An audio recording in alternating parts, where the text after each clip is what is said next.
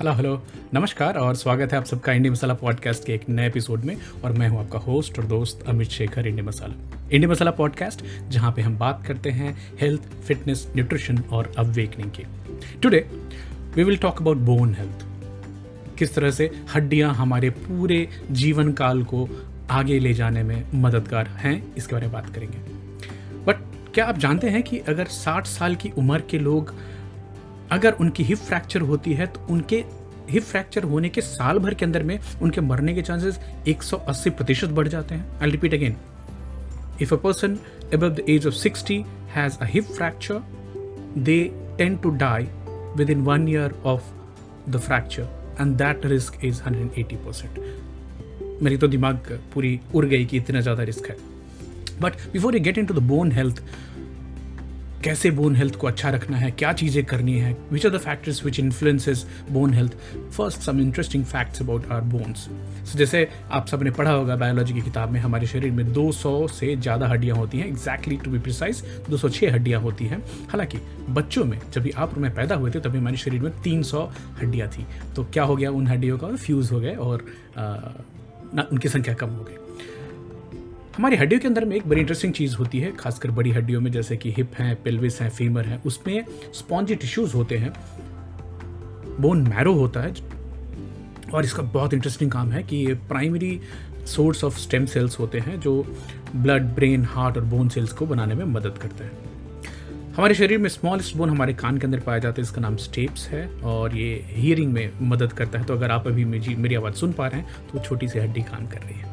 Longest bone femur होता है जो कि हमारे हिप से लेकर के और नी के बीच में स्ट्रॉन्गेस्ट भी होता है क्योंकि उसको बहुत सारा वेट उठाना पड़ता है।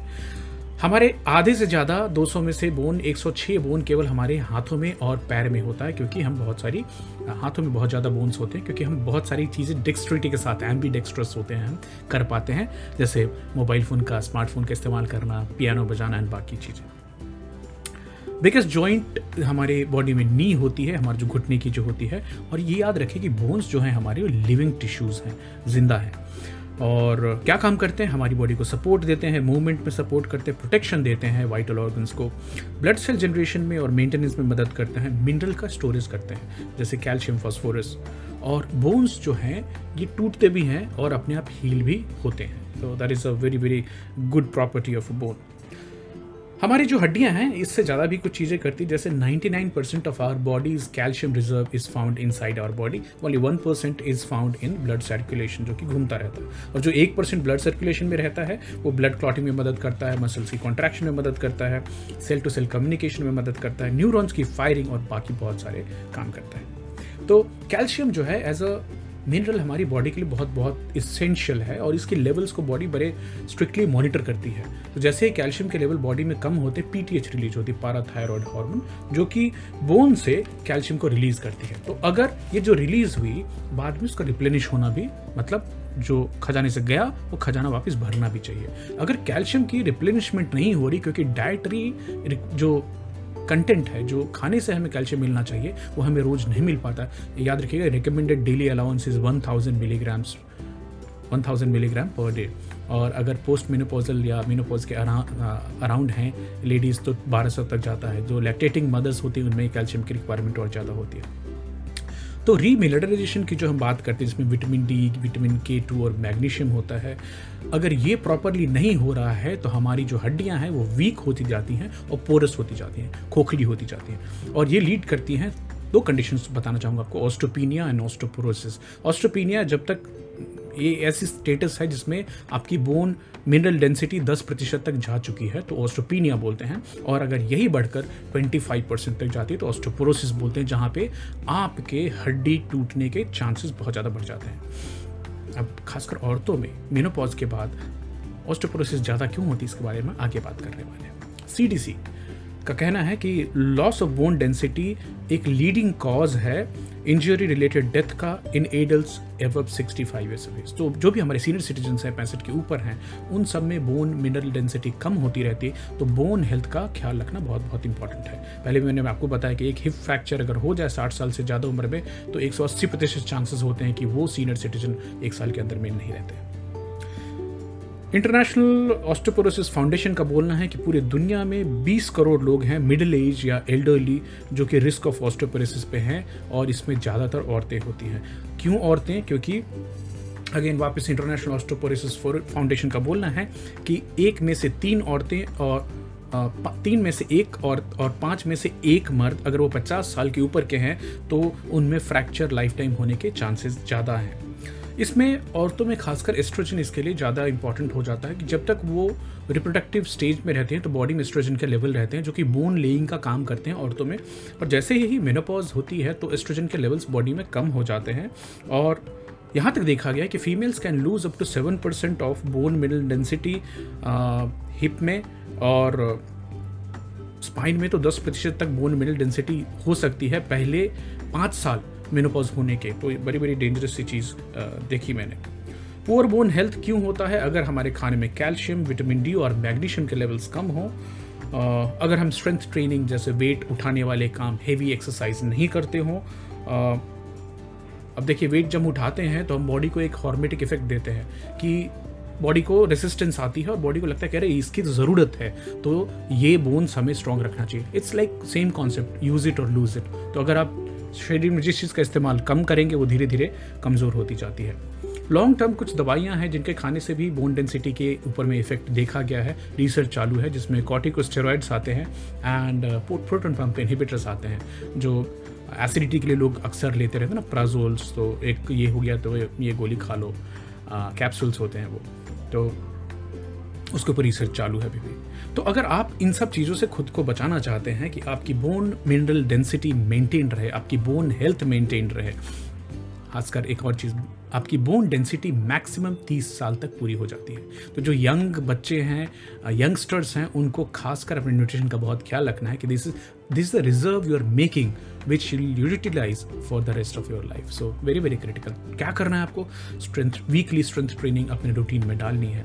आप जिस भी उम्र में हो, कुछ वजन उठाने वाला, कुछ हैवी काम करना है। मैं तो कुछ चीज़ों की बात कर रहा हूँ जैसे कि thirty to sixty minute per week out of hundred fifty minutes of exercise अगर स्ट्रेंथ ट्रेनिंग के ऊपर में दिया जाए।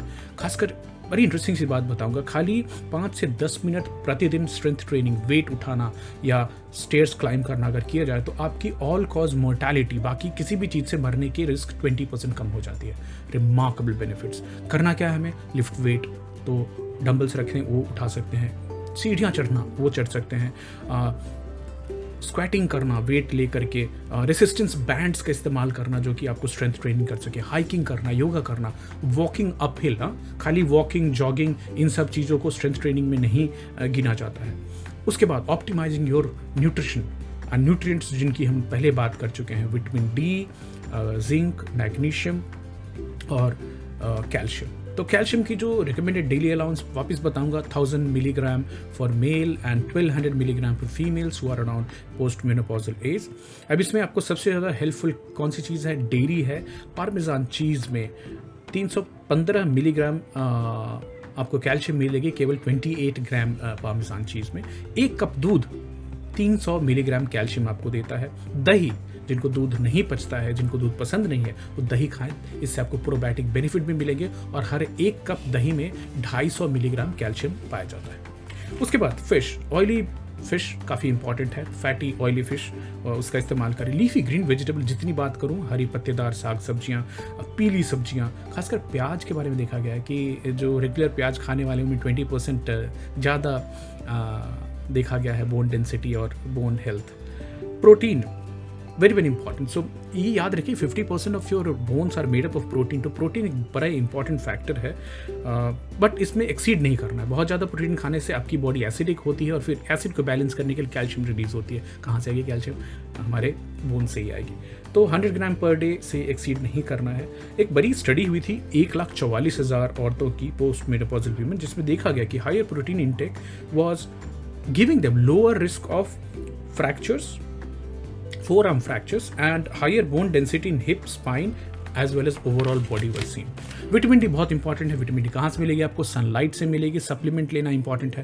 फैटी फिश अगेन वापस आती है। लिवर, जानवर के जो लिवर होते हैं वो खाना, चीज़ खाना विटामिन डी के सोर्सेस है। विटामिन के टू इंपॉर्टेंट है, अगेन आपको मिलता है लिवर से, एग से, मीट से और चीज़ से। Magnesium pumpkin seeds, almond, avocado, daily recommended allowance तीन सौ से पाँच सौ मिलीग्राम। डार्क चॉकलेट में मिलता है आपको, दालों में मिलता है और केले में मिलता है मैग्नीशियम, तो ख्याल रखिए इस बात का। Omega three fatty acid very very important, anti inflammatory properties effects होते हैं इसके, और ये मिलती है तीसी से, फ्लेक्स सीड से, चिया सीड से, वॉलनट से। अगर आप पैंसठ एज क्रॉस कर जाते हैं तो आपके जो फिजिशियन है वो आपको डेक्सा स्कैन करने बोलेंगे, जिसमें बोन मिनरल डेंसिटी चेक की जाती है। Are you osteoporotic, are you having osteopenia, and accordingly calcium, vitamin B twelve, vitamin D, vitamin K two and magnesium और जिंक की सप्लीमेंटेशन आपको दी जाती है। तो bone health, bone mineral density maintain रखना लॉन्जिविटी के लिए बहुत बहुत इंपॉर्टेंट है। तो जो भी चालीस, पचास, साठ के एज के लोग हैं उनको अपनी कैल्शियम सप्लीमेंटेशन पे ध्यान देना है। जो लोग यंगस्टर्स हैं, आप तीस के नीचे हैं तो मैं आपको यंगस्टर्स में गिनूंगा, बिकॉज आपकी अभी भी bone mineral density bone density form हो रही है। तो अपने खाने में इन चीज़ों को प्रायोरिटाइज करें, स्ट्रेंथ ट्रेनिंग पे ध्यान दें। Bones are very very important, right. Skeletal system, उम्मीद है आपको आज की टॉपिक में कुछ सोचने के लिए, कुछ विचार करने के लिए पॉइंट्स मिले होंगे, और आप अपने इस ऑलमोस्ट जब तक टूट ना जाए तब तक हड्डी का तो ख्याल ही नहीं आता है, जब तक दर्द ना हो तब तक ख्याल नहीं आता है, तो उसका ख्याल रखने की थोड़ी सी रिक्वेस्ट करूंगा। आ, अगले सप्ताह मिलते हैं फिर एक नए इंटरेस्टिंग टॉपिक के साथ। तब तक अपनी बोन हेल्थ का ख्याल रखिए, prioritise your nutrition, read, research, study, find out the things which are most optimum for you. Thank you so much. Here is India Masala signing off from today's episode. Bye bye. Take care.